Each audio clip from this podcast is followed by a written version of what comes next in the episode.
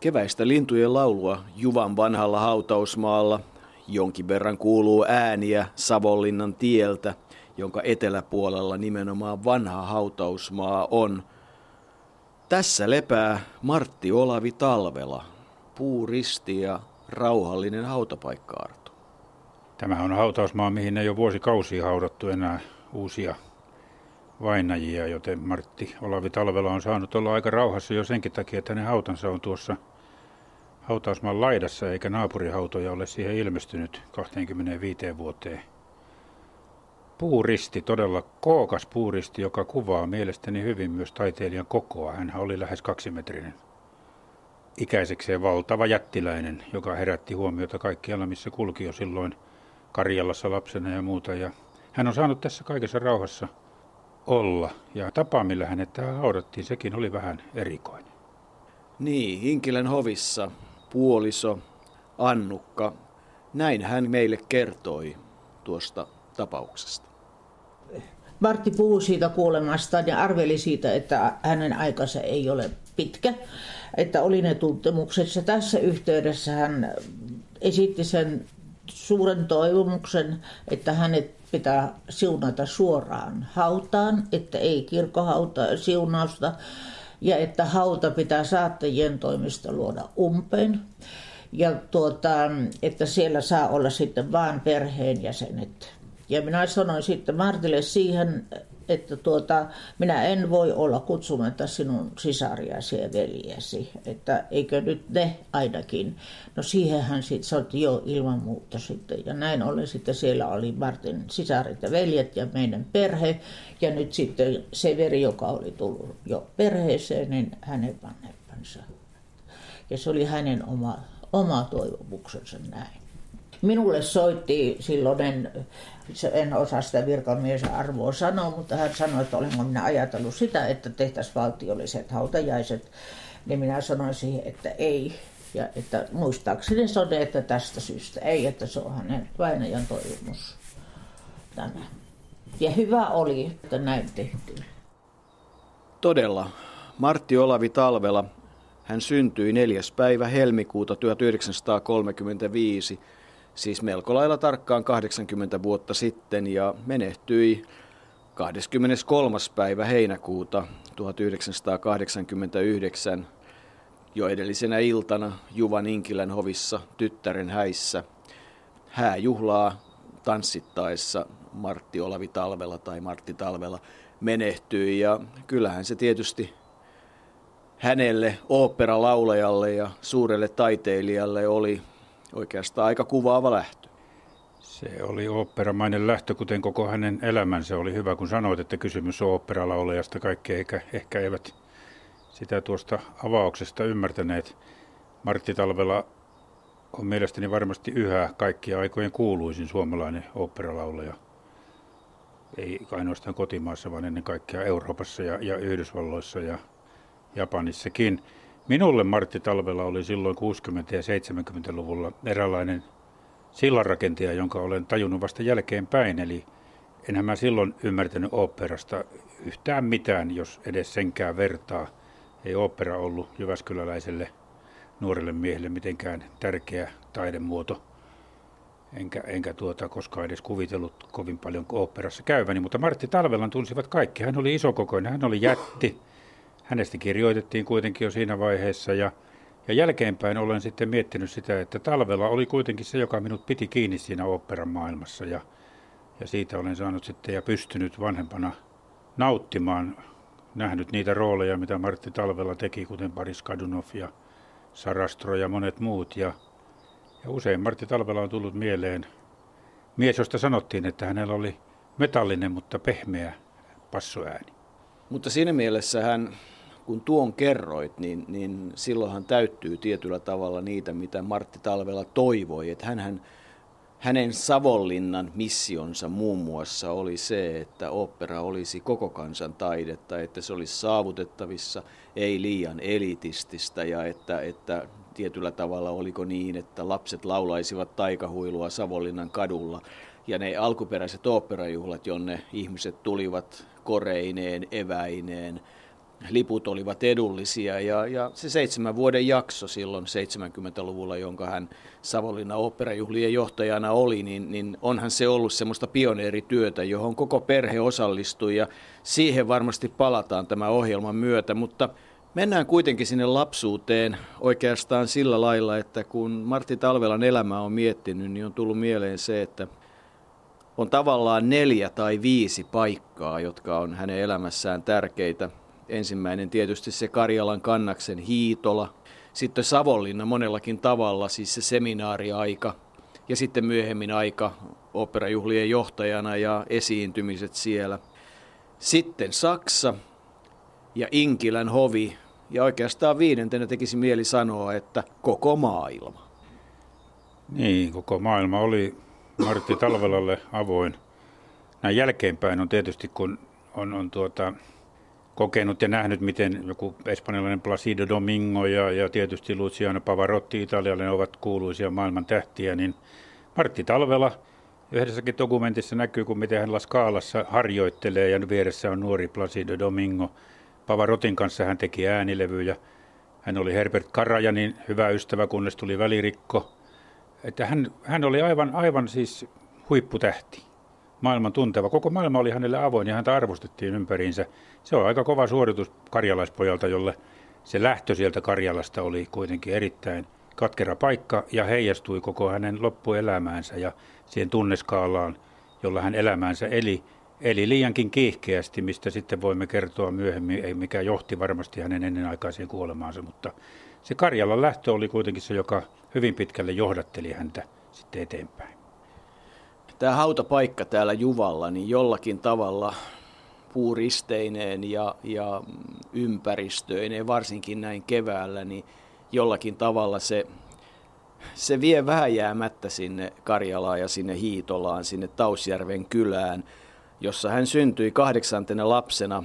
Kymmenenhän lapsia kaiken kaikkiaan oli ja vanhemmat Toivo Johannes ja Nelli Ester – oma sukua Pennanen Kerimäeltä kotoisin. Heidän elämänsä tehtävä niin kuin siihen aikaan oli, oli se lasten kasvattaminen ja, ja sen, siitä maa tilkusta sen elannon saaminen ja siihen koko perheeseen se sitten oikeastaan kulminoitui. Kyllähän heidän elämäänsä se, että 39 evakkoon talvisodan sytyttyä silloin Kerimäelle, sitten 42 takaisin ja jollakin tavalla mieleen tulee se, mitä, mitä Martti Talvela on kertonut, että kun hän tuli sinne ja näki sen kotitalon, että se kotitalo oli kuollut, jotain huonetta oli käytetty wc ja, ja muuta, niin se pikkupojan tuska, seitsemänvuotiaan tuska, purkautui niin, että, että pissa lahjetta pitkin valui portaille. Voin sen hyvin kuvitella siitä elämän toivo kahden vuoden ajan ja sitten uudelleen sodan myllerryksen myötä 44 ensin Vähäkyröön ja sitten Orimattilaan, jossa sitten isä Toivo Johannes sen maatilkun sai ja lähti uudelleen katkeroituneena rakentamaan sitä perheen elämää, niin kyllähän siitä lapsuudesta Karjalasta ja Hiitolasta, kaikki mitä Martti Talvella siitä on kertonut, niin kyllähän se on vaikuttanut, eikä vähiten siihen, että hän sitten halusi sen Inkilän hovi.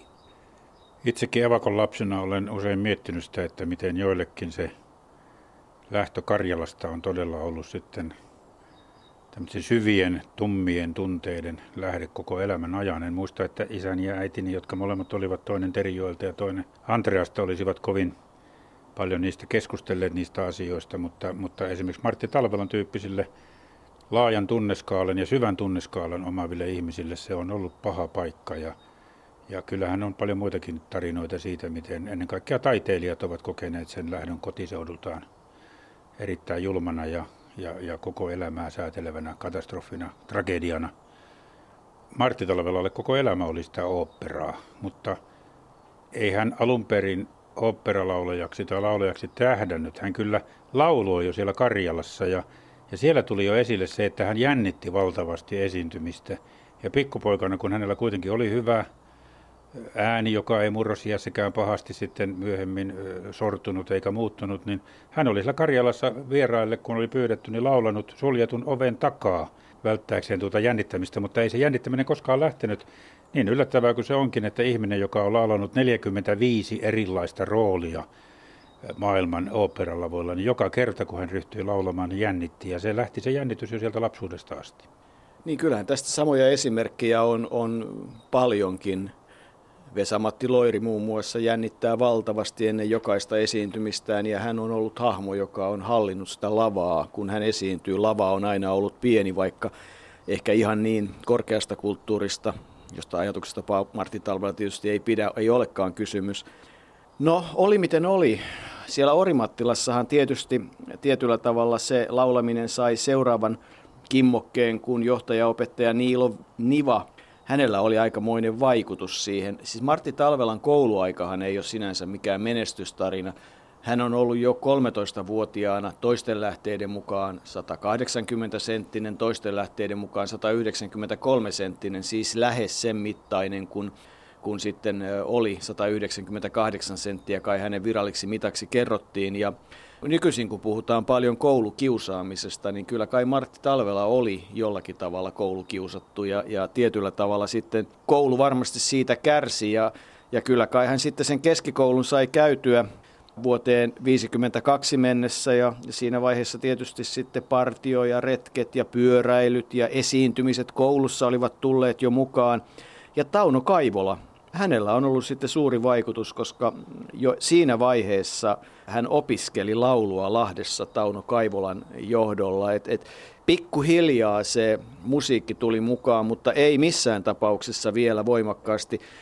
Isä kai halusi, että hän jatkaisi tietyllä tavalla maatilauraa tai metsuriuraa tai muuta, ja, ja, ja, mutta kuitenkin ehkä itselleen ja monelle yllätykseksi niin hän sai paikan – seminaarista Savonlinnasta ja siitä hän alkaa sitten hyvin mielenkiintoinen jakso hänen elämässä. Tähän väliin pitää Jouko mainita sekin asia, että niin kuin hyvin tiedetään, niin mehän aina joskus saamme terveisiä siitä, että pitäisi pysyä lestissään, eli niissä urheilijoissa, joista tämä kivehakatut sarja on aloitettu. Martti Talvelan kohdalla voisi sanoa, että kyllä tässä vähän urheiluakin on joukossa, koska hän oli isosta koostaan lähinnä johtuen erittäin hyvä nuori nyrkkeilijä 50-luvun alussa – ja voitti nuorten Suomen mestaruuden tosin siinä ottelussa ei finaalivastustaja sitten suostunut tulemaan kehään ollenkaan, kun näki minkälainen möhkäle on siellä vastassa. Mutta se mikä hyöty Martti Talvelalle nyrkkeilystä oli, ja se on tunnustettu laajalti, oli, että hän oppi siitä oikean hengitystekniikan. Sellaisen tekniikan, jota hän pystyi sitten omassa laulutavassaan, joka ei ollut mitenkään tuommoinen kaavamainen tai, tai tietyllä systeemillä opittu, vaan, vaan hän oli siihen tehnyt omia sovelluksia tunneskaalastaan johtuen, niin hän pystyi kuitenkin sillä hengitystekniikallaan viemään tätä taidettaan eteenpäin. Samoin kuin sitten myös, myös tuo tapa, millä hän käveli, millä hän tuli näyttämölle, se oli kuitenkin jättiläiselle kevyt ja, ja, ja harkittu ja jalat pelasivat, joten nyrkkeilystä oli hänelle itse asiassa erittäin suuri hyöty. Varmasti suurempi hyöty oli myös sitten hänen finaalivastustajalle, joka ei tullut sinne kehään. Niin, kyllä hänestä löytyy Inkilän hovista ja Annukan arkistoista kuva, jossa hän on Viktor Smedsin ja Ilkka Kosken kanssa muun muassa. Ja, ja kyllä hän on ollut iso mies, siis selvästi isompi möhkäle kuin sinä Arto, jota möhkäleeksi usein kutsutaan ainakin meidän lähipiirissämme. Ja, mutta se, mikä oikeastaan sitä nyrkkeilystä jäi mieleen, oli hiukan katkeran nyrkkeilyvalmentajan arvio. En tiedä millä kompetenssilla hän arvioi operalaulajien kykyjä, mutta sanoi, että niin, että varmasti tuollainen operalaulaja syntyy kerran neljännesvuosisadassa, mutta tuollaista nyrkkeilijää ei synny kuin kerran 50 vuodessa. Ehkä Martti Talvelan uravalinta kuitenkin oli oikea ja, ja täytyy sanoa, että se mitä hän teki sitten siellä Savolinnassa, eli, eli valitsi Annan eli Annukan puolisokseen, niin sekin oli aika oikea valinta.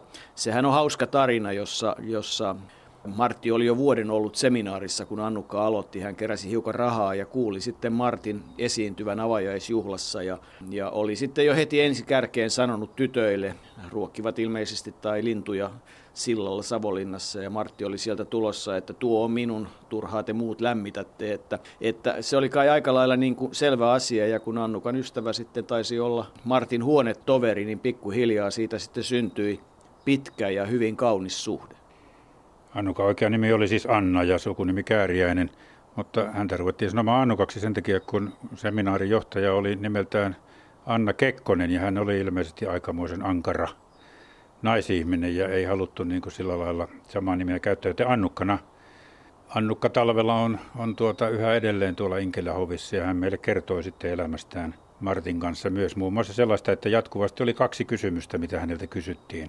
Martin, Martin ja hänen avioliitonsa aikana. Ensimmäinen kysymys oli se, että kuinka iso Martti todella on. Ja toinen kysymys oli sitten, että onko Martti ollut uskoton.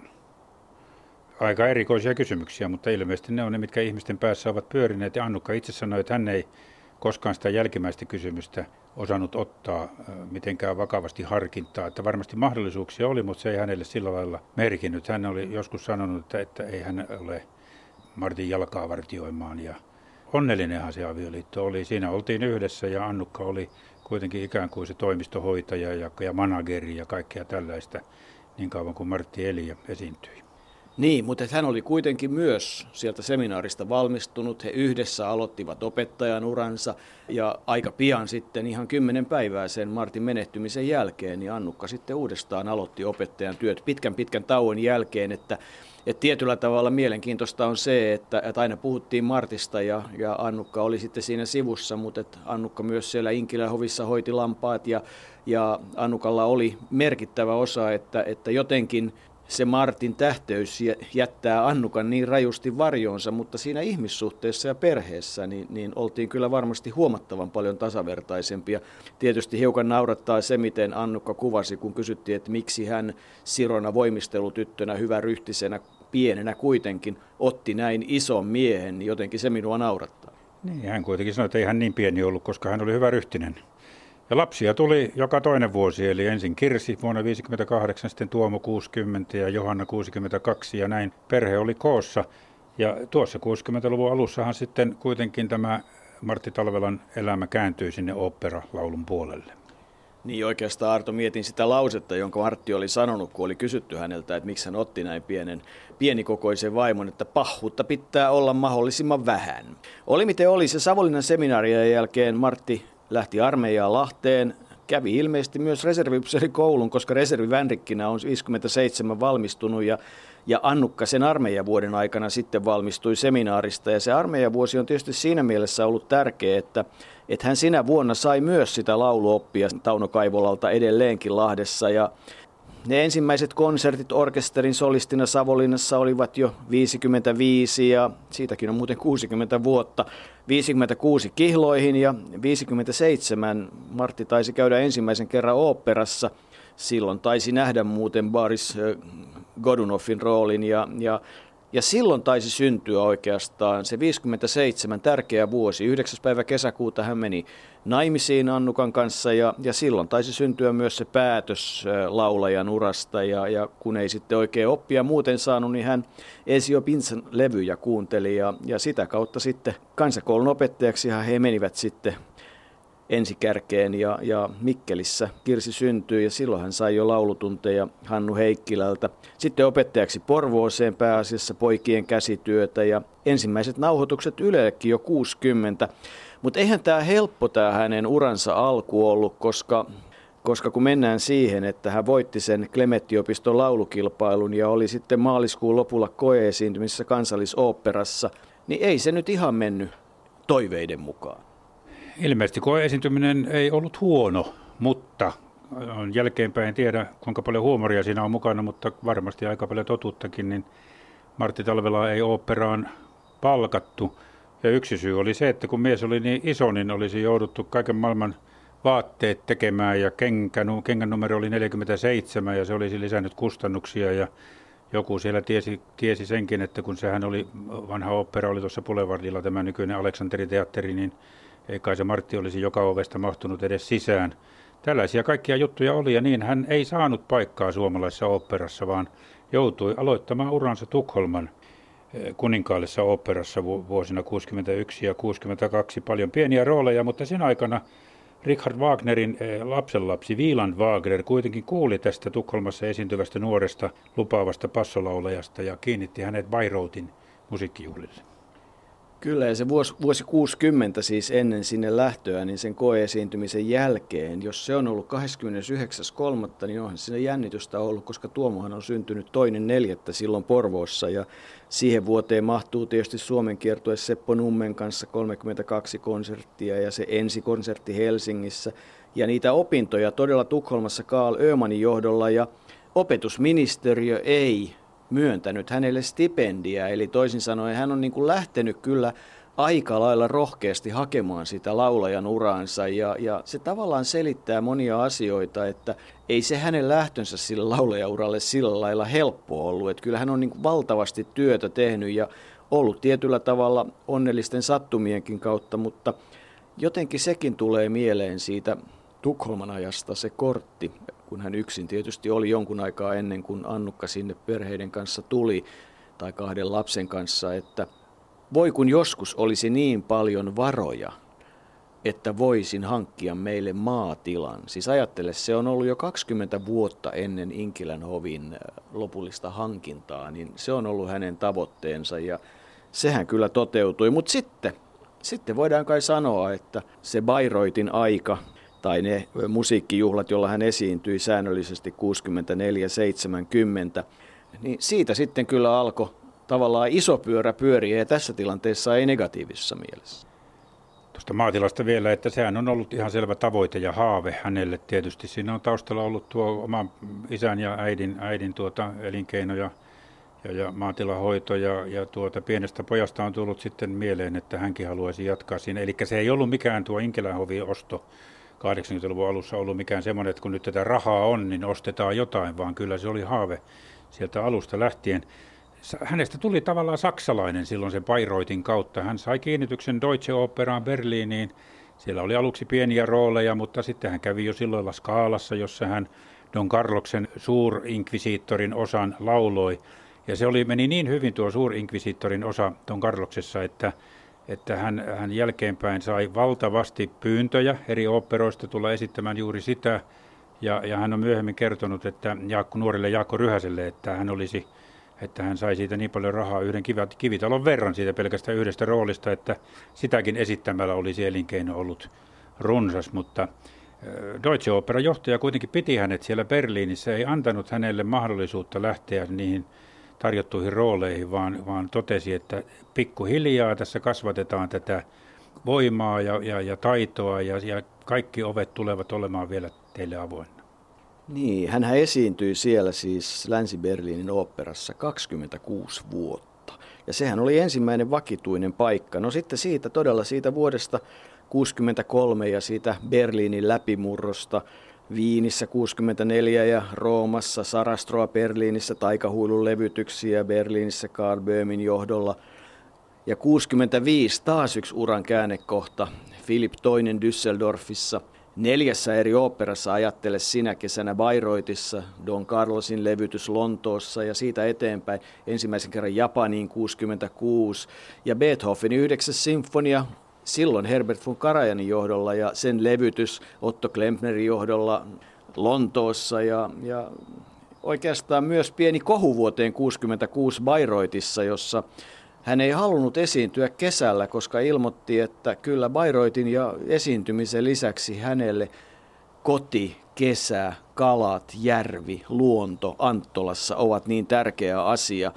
Eli koko ajan mukana on ollut myös luonto – on ollut myös, myös se Suomi ja, ja muu. Että kyllähän on, ei hän siitä ole missään vaiheessa luopunut, vaikka, vaikka monessa todetaan, että perhe niin kuin siellä Saksassa olivat ne tietyllä tavalla onnelliset ajat.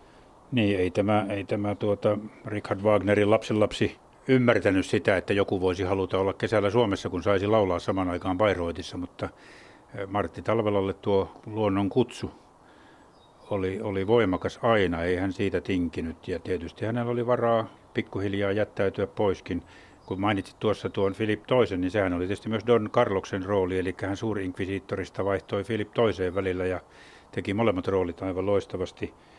Ja sitten siinä 60-luvun lopussa aika merkittävä juttu oli tietysti vuonna 1969 tämä välirikko Herbert von Karajanin kanssa – Karajanin kanssa. Hän oli tehnyt levytyksiä, mutta hän ilmeisesti tuskastui siihen, että Karajanin ympärille oli rakennettu sellainen tietysti kaupallinenkin, mutta muutenkin tällainen tietynlainen kultti jopa, jopa ja kaikkea tällaista, ja hän ei halunnut tulla siihen mukaan. Ja tuo välirikko kesti uskomatonta kyllä molempien kuolemaan asti, ja Herbert von Karajan kuoli vain kuusi viikkoa ennen Martti Talvelaa, ja silloin kerrotaan, että Talvela oli kuultuaan tapahtuneesta kirjoittanut kotonaan yöllä muistokirjoituksen Karajanista ja pohtinut sinne vääjäämätöntä välirikkoa voimakastahtoisen Karajanin kanssa – ja kirjoittanut sitten, mitäpä siitä ja minusta.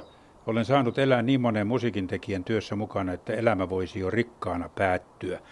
Ja tässä taas tulee esille se, miten hän jo nuoresta asti, kuten Annukka talvella meille kertoi, nuoresta asti hän puhui kuolemasta. Hän oli ikään kuin valmistautunut koko elämänsä kuolemaan ja piti kiirettä pystyäkseen tekemään elämänsä aikana kaikki ne, mitä hänen suunnitelmissaan ja haaveissaan oli, mutta varmasti se myös edesautti Martti Talvelan kuolemaa, joka tuli siis Herbert Karajanin jälkeen kuusi viikkoa. Niin, oikeastaan vuonna 1975 kai ö, silloin todettiin sokeritauti tai diabetes ja kihtiä ja monia muita, että, että tietyllä tavalla silloin olisi pitänyt jo kellojen soida, mutta eihän Martti sen tyyppinen ihminen ollut.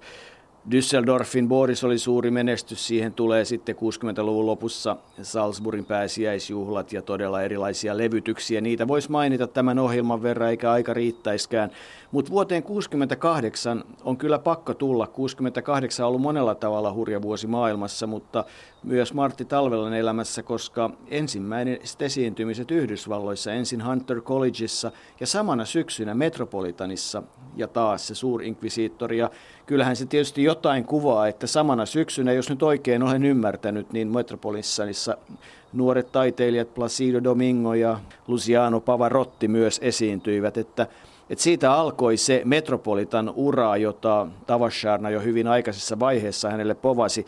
Hänellä kai oli 180 kerran sopimus ja hän esti esiintyä Metropolissa 114 kertaa siitä sopimuksestaan 20 vuoden aikana 68 88 ja sitten tullaan 70-luvulle viimeiset esiintymiset Bayreutissa ja, ja silloin kai voidaan todeta, että Martti Talvela on ihan virallisesti todettu laulajaksi, kun kun Länsi-Berliinin senaatti on myöntänyt hänelle kamarilaulajan arvonimen ja silloin kai olikin oikea aika muuttaa Hampuriin ja aloittaa myös yhteistyö Ralf Kotuunin kanssa. Siellä Hampurissa sitten Johanna, nuorin tytär, joka tällä hetkellä jatkaa tai on jatkanut jo siitä asti, kun isänsä kuoli, oli jo silloin sovittu, että hän jatkaa miehensä kanssa Inkelähovin lampaan kasvatusta ja, ja yleensä maatilanpitoa, niin Johan on kertonut, että se Hampurin aika oli hyvin onnellista, samoin kuin Annukalle oli onnellista tuolla. Ja lapsethan alkoivat olla aika saksankielisiä ja oli erittäin suuri vaikeus muuttaa sitten vuonna 1974 silloiseen Suomeen. Mieluummin kaikki olisivat jääneet Saksaan, mutta, mutta Martti Talvela oli 72 aloittanut Savonlinnan oopperajuhlien taiteellisena johtajana ja, ja vääjäämättömästi halusi Suomeen. Ja vaikeuksia oli tietysti alussa ja kyllähän näistä lapsista Johanna – jäi sinne Inkilän hoviin, mutta Tuomo on, on Bernissä EU-tehtävissä ja, ja sitten Kirsi on taas Münchenissä, jossa harjoittaa ammattia, niin kyllä lapset niin kuin jäivät sitten tuonne eurooppalaisiksi enemmän lukuun ottamatta Johannaa, joka jatkoi sitten tätä isänsä haavetta ja jatkaa sitä edelleen. Niin, siis 70-luvun alkuun tulivat ne suurmenestykset Münchenissä Boris Godunofina ja levytyksiä ja todetaan, että Münchenin olympiakisojen aikaan myös Boris Godunov suuri menestys. Savolinnan aika ja sinä aikana sitten tuli mukaan Lontoon vahvemmin se BBCn dokumentti Profile in Music Martti Talvela, Taikahuilu Savonlinnassa 73 ja sitten ensimmäisiä suomalaisia merkittäviä palkintoja, säveltaiteen valtion palkinto ja Bro Finlandia palkinto, kunnes tullaan todella vuoteen 74 ja muutto Helsinkiin – silloinhan Boris editti ensimmäisen kerran Savonlinnassa ja, ja myös Metropolitanissa, jota hän esitti 74-87 ja kun ajatellaan, että hän on esiintynyt Metropolitanissa 114 kertaa, niin kyllähän Boris Godunov on tullut myös New Yorkissa Manhattanilla ihmisille tutuksi. 39 kertaa Metropolitanissa hän sen esitti ja 39 kertaa hän siinä kuoli. Monet ovat verranneet Boris Kadunovin kuolemaa hänen omaan kuolemaansa, ikään kuin löytäneet siitä tämmöisen yhtenäisyyden. No, Boris Kadunov ilmeisesti ei kuollut missään tyttärensä häissä, mutta kuoli kuitenkin operassa ja, ja kun Martti oli sitä niin useita kertoja esittänyt, niin siitä on helppo niin kuin yhdistää. Mutta hänen koko elämänsä oli operaa. kun hän tyttärensä häissä vuonna 1989 sitten menehtyi, tai oikeastaan hän menehtyi vasta seuraavana päivänä, elvytykset eivät sydänkohtauksen jälkeen enää onnistuneet. Martti Talvella oli saanut sydänkohtauksia jo aikaisemminkin ja kuten sanoit tuossa aikaisemmin, hänellä oli sokeritautia ja kihtiä ja, ja ruokavalio ei ollut ollenkaan sellainen kuin se olisi pitänyt sokeritautisille olla. Noin suunnilleen hän oli kuitenkin aikamoinen herkuttelija. Kyllähän semmoinen operamainen lähtökin se oli sitten, mutta ehkä siihen vielä palaamme myöhemmin.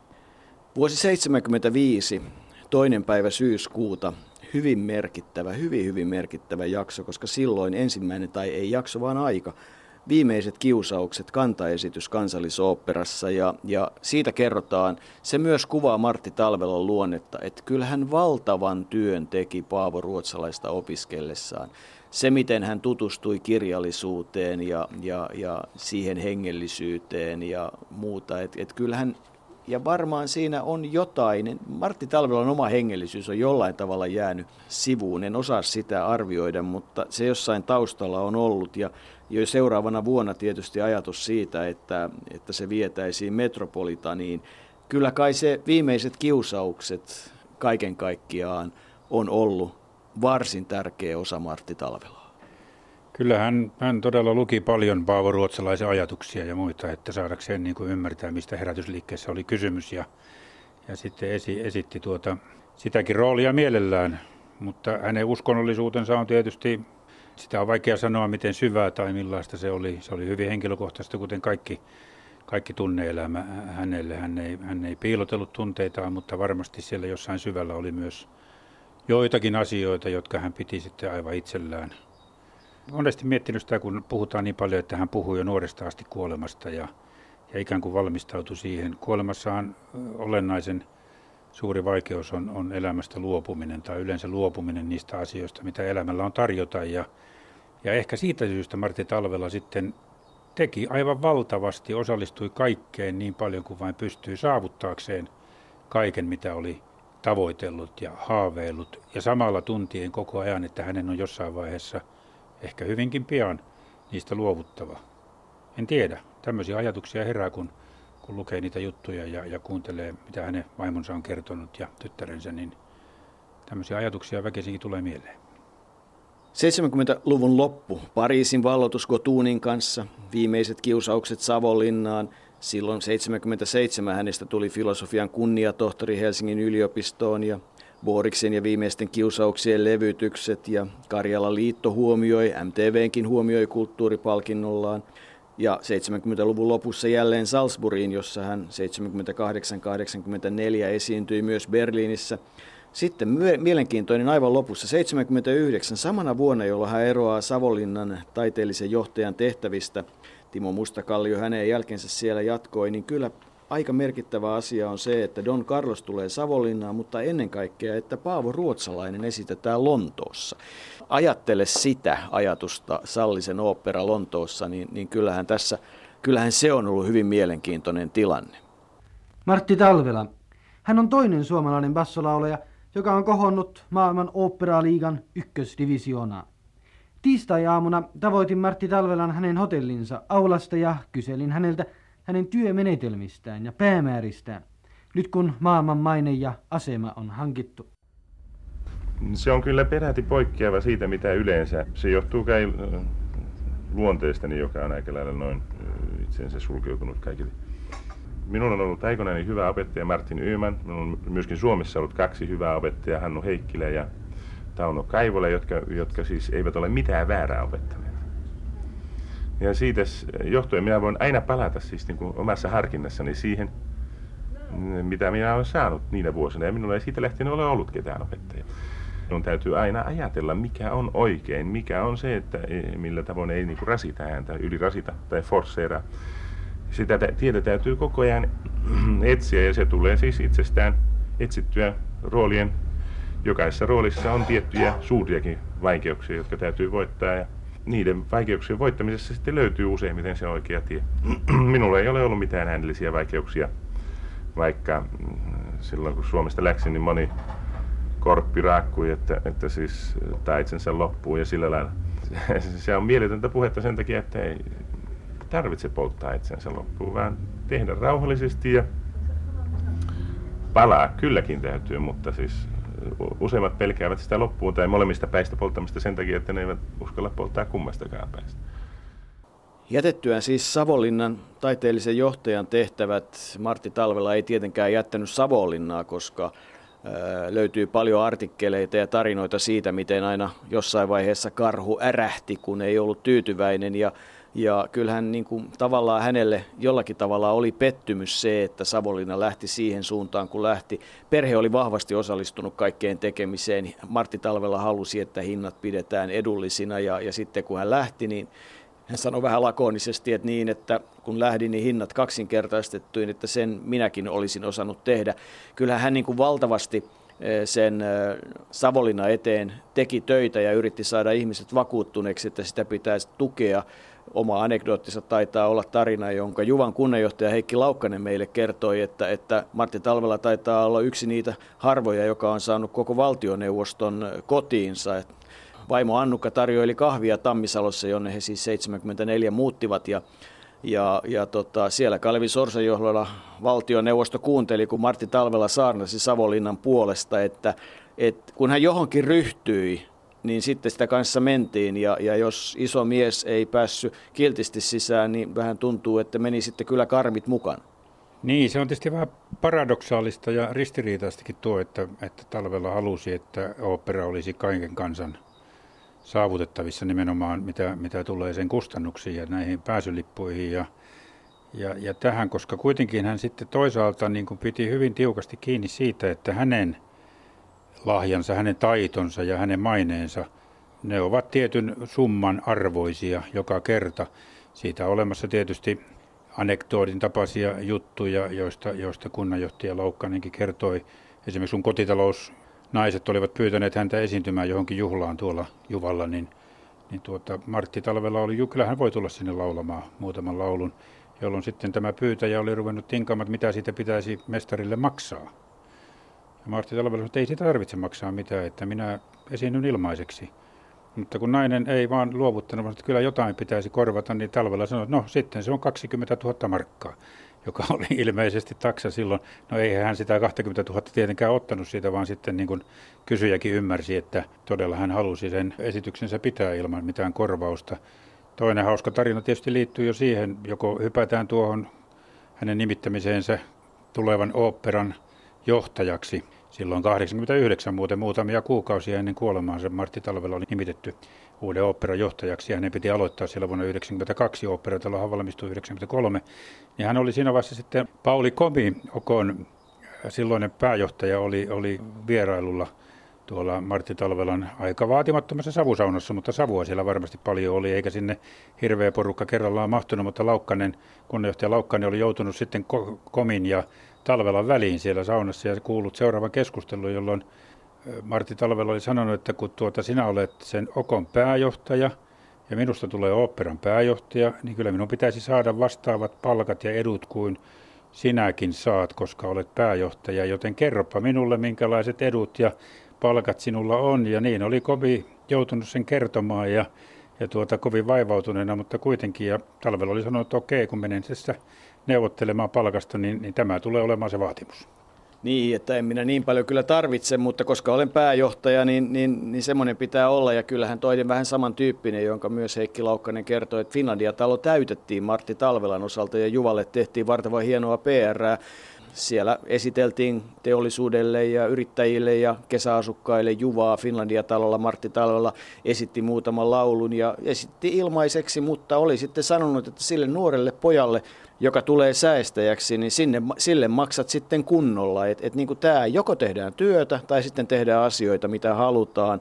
Että se oli selvä, mutta kyllähän siis 81 se muutto Juvalle ja Inkilän hoviin, josta tietysti työmatka sitten muuttui kyllä aika rajuksi, että se ei ole pikkumatkaa ajaa Inkilän hovista lentoasemalle ja ja niitä lentoja silloin Savolinnasta, niitä ei kauhean paljon ollut. Olkoonkin, että Martti Talvela teki tietysti senkin työn, että, että Savonlinnan lentokenttää piti laajentaa niin, että sinne pääsi kunnolla laskeutumaan ja kerrotaan, että hän, hän myös vaikutti siihen, että saatiin rahoitusta ja asfalttia sen verran, että saatiin kilometri rataa tehtyä lahjoituksena, että, että muuta. Mutta Inkilän hovi, sehän on tietysti oma tarinansa alun perin toista tuhatta hehtaaria, mutta lopulta vajaat 300 hehtaaria kai sitten oli se, minkä he hankkivat. Ja kyllähän se Inkilän hovin historia on, on ihan omanlaisensa. Alkaa jo 1500-luvulta tavastit, poppiukset, millerit eh, olivat sitä, sitä isännöineet ja Milleriltä hän sitten osti sen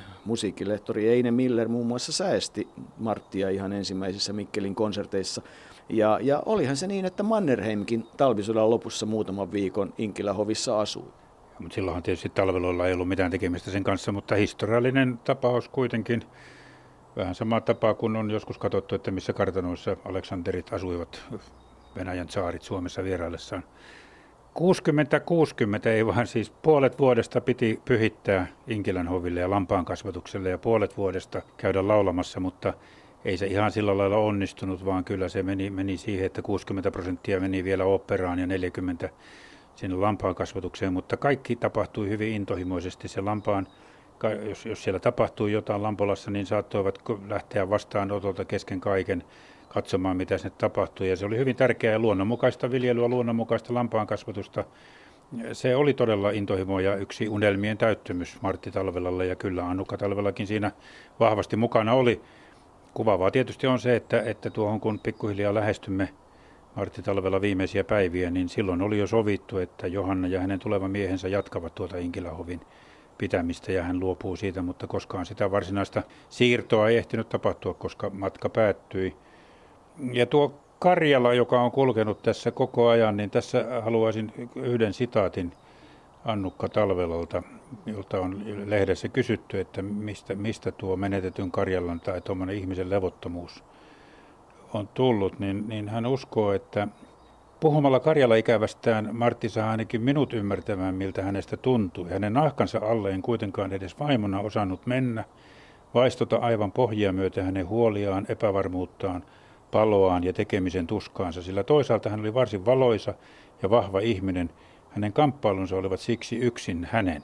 Ja, ja tuo yksin tavallaan kuvaa myös tätä hautapaikkaa. Se on hyvin yksin tuo risti, iso risti, ison miehen risti, ketjut siinä ympärillä. Nekin muuten piti vuonna 90 jo, jo keskiolueella rohkaistuneen nuorisojoukon kerran hajottaa, mutta sillä hajotuksella ei ollut mitään Martti Talvelaa vastaan. Se oli vaan tuommoinen, tuommoinen sen aikaisen nuorison keskioluen kannustama rohkea teko, kuten hekin varmaan itse kuvittelivat siinä vaiheessa, paitsi jälkeenpäin.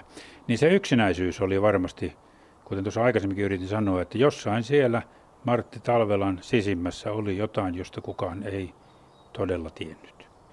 Martti Talvelan taiteelliset vuodet sen Inkilän hovin muuton jälkeen kerrotaan, että hän olisi vuonna 1982 saanut jo Metropolissa kaksi sydänkohtausta ja 84 oma konsertto Metropolistanissa pianisti James Levinin ja sitten viimeiset esitykset Salzburgissa. 85 Martti Talvela täytti 50 vuotta ja oli siinä vaiheessa ollut niin hän itse määritteli taiteilijana 25 vuotta ja kuvaavaa oli se, että 50-vuotisjuhlansa hän vietti New Yorkissa Metropolitanissa töissä. Vielä niihin viimeisiin vuosiin kuuluu viimeinen uusi operarooli Berliinissä, eli Duranton rooli, Timurin rooli siinä, ja viimeinen Boris esitettiin 87 Metropolitanissa – Silloin hän oli vielä solistina kansallisoopperassa Verdin Requiemia ja viimeinen levytys on 30.10.88. Jona vuonna hän saa sitten valkoisen ruusun ensimmäisen luokan ansiomerkin. Martti Talvela instituutti 1989 ja sinä vuonna hän sanoi ja pohti, että hän vielä kolme vuotta laulaa ja, ja pohti myös sitä, että, että pitäisi saada lauluprofessuuri – että Mikkelin kesään voisi 90 tulla laulajia ja myös Inkilän hoviin niin, että, että pari tuntia tehtäisiin työtä, olisi venäläinen säestäjä ja sitten ehdoton vaatimus olisi se, että olisi kielitaitoa. Eli Martti Talvella lähti niin kuin rakentamaan tämmöistä uraa. Et siinä vaiheessa hän ei puhunut mitään, pohtinut kuolemaansa, vaan katsoi voimakkaasti eteenpäin, vaikka se kuolema vahvasti on ollut mukana. Mutta että siihen se sitten 89 loppui, mutta vielä tuosta luomusta, niin, niin kyllä varmaan sieltä Yhdysvalloissa, kun he paljon olivat ympäri maailmaa, Johannakin on kertonut, että, että seitsemän eri viisumia Yhdysvaltoihin hän löysi siitä passista Hampurin ajoilta, niin, niin kyllä varmaan se Yhdysvaltain tehoviljely on, sen näkeminen on vaikuttanut, että Annukasta ja Martista tuli kerrassaan luomuviljelyyn ja luomukasvatuksen pioneereja ainakin Juvalla ja Suomessa.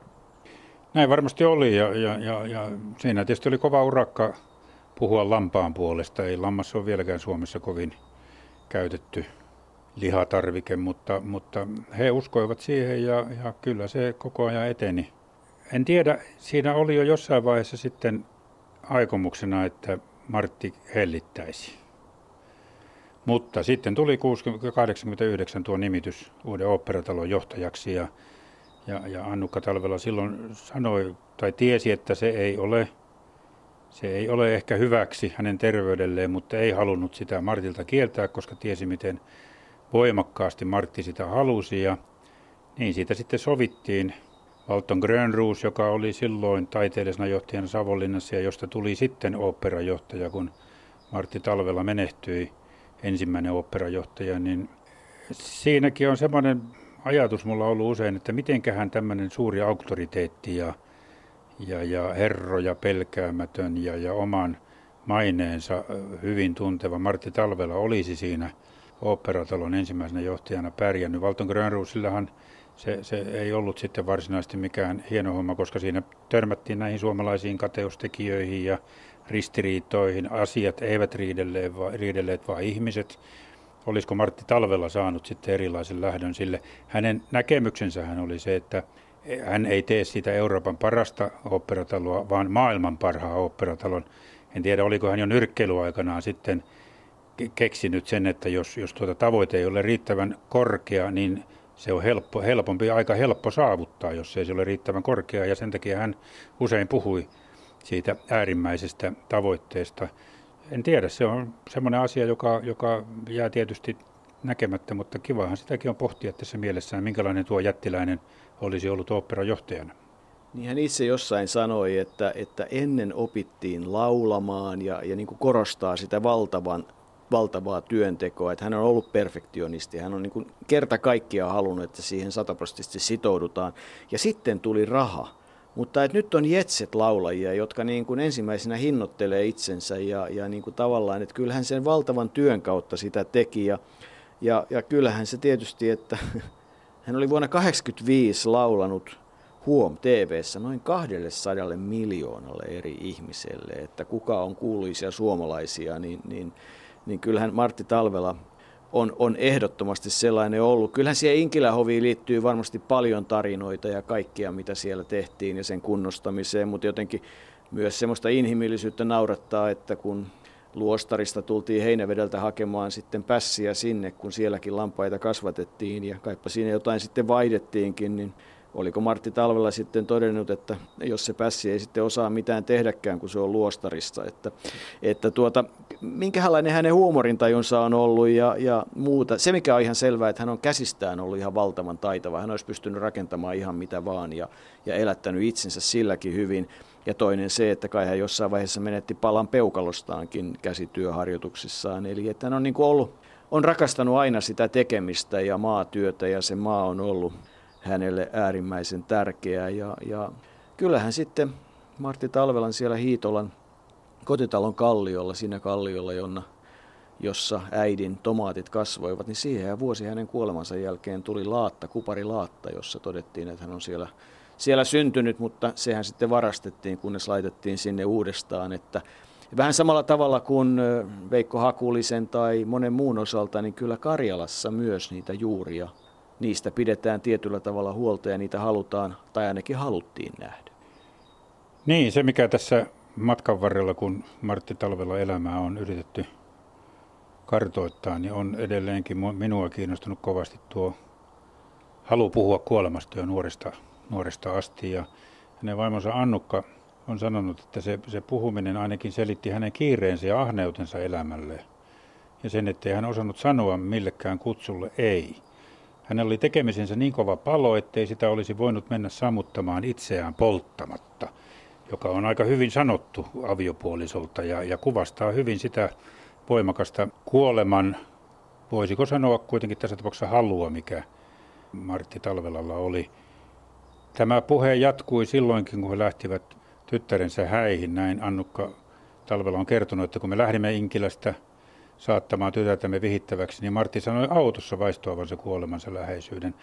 Ja jolloin vaimo oli sanonut siihen, että mitä sinä taas siitä kuolemastasi puhut tällaisena onnellisena juhlapäivänä, ensimmäiset häät perheessä, niin hän sanoi, että hänestä vain tuntuu siltä. Ja sitten hän oli kysynyt, että miten sinä luulet sitten, jos sinä kuolet minun pärjäävän, mutta Martti oli vastannut, että kyllä sinä pärjäät. Ja kun hänen sydämensä sitten häiltana petti, niin tämä hänen vastauksensa jäi minulle valtavaksi voimavaraksi. Näin on Annukka talvella kuvannut. Niin, yli 80-vuotiaana monia sairauksia kokeneena hän edelleen Inkilän hovissa asuu syytinkiläisenä, niin kuin hän itse sanoo, kai syytinkin mummuna Johanna ja Severi tilaa pitävät ja, ja kertovat myös tarinoita Martin kalastuksesta ja, ja Johanna kertoo kauniisti, miten, miten minkälainen isä oli, oli kun oli läsnä, oli läsnä ja, ja yhdessä mentiin halliin ja ruokaa ja herkkuja, nahkiaisia muun muassa, filettä, sitä piti olla kassikaupalla. Kyllä Martti Talvela on ollut tinkimätön korkean vaatimustason ihminen, joka sitten on ollut myös hyvin herkkä, mutta kaippa siitä osa, tai itse asiassa aika paljonkin on tullut kotoa, kun kerrotaan hänen isästään, joka ei juuri kiitosta jakanut ja vaati koko ajan tekemään ja osallistumaan perheen töihin, mutta yhtä aikaa oli viulisti ja lauloi. Eli tavallaan sen karjalaisen isän jäljiltä ovat ne Martti Talvelan luonteenpiirteet tai olemassa, mutta annetaanko vielä Annukan pohtia, mitä Martti itse taiteilijana haluaa sanoa. Voin monin kuvin kertoa teille lapsuuteni Karjalasta Hiitolan Tausjärven rannalla. Mielikuvani ovat yksityiskohtaisia. Ne mielikuvat, jotka usein unini palavat, ovat taiteellisen työni perusvoima. Joudun palaamaan suurempien ajatuksiin siitä, mikä on luomisvoiman pohja – Usko oman näyn tärkeyteen, niin kuin Aale Tynni sen runossaan sanoo. Ja Jumala sanoi, toisille anna toiset askareet, vaan sinulta lapseen tahdon, että kaarisillan teet. Näitä kaarisiltoja rakentaen yletämme ehkä kerran siihen, että rajat häviävät, että eräänä päivänä seisomme olemattomilla hautakummuilla, tietoisina siitä, mitä olemme tai mitä olemme olleet. Olemme olleet olemassa ja tehtävämme tehneet sukupolvien rikkaassa saatossa. Ajassa, joka on ollut vain lähes kuulumaton henkäys. Ja kuitenkin kaikki ne oikeuksineen saaneet olla ihminen. Taide voi olla vain itseisarvo, jonka monet taiteilijat manipuloidessaan unohtavat. Taide on ikkuna taivaaseen, jonka joku luulee avanneensa, mutta jonka joku tuntee voimana uskaltaa olla ikkunan ääressä polvillaan. Ehkä se on yhteiskunnan vaatimus, että taiteilijat ovat voittajia. Näitä he eivät koskaan voi olla. Taiteilijat kartanoineen tai tiloineen ovat väkenijoita. Taiteen tekemisin suurin uhka on siinä, että taiteilijat ovat taiteen tekemisen morfinistia. Niiden varaan on vaikea laskea tai laskelmoida. He ottavat kuitenkin ennalta määrätyn tiensä. Näin Martti Talvela puhuu innostuksestaan ja taiteilijoista ja taiteesta. Operaa, liidejä, konsertteja, samaan aikaan luontoa, kalastusta – luomuviljelyä, maata. Martti Talvela oli ainakin kahta. Joka tapauksessa on selvää, että hän pyrki kaikessa täydellisyyteen. Ja kyllä voidaan sanoa, että hän eli aika täydellisen elämän. Siihen elämään mahtui niin paljon, että harvaan elämään niin paljon mahtuu. Niin, 54 vuoteen oli ahdettu 108 vuoden asia.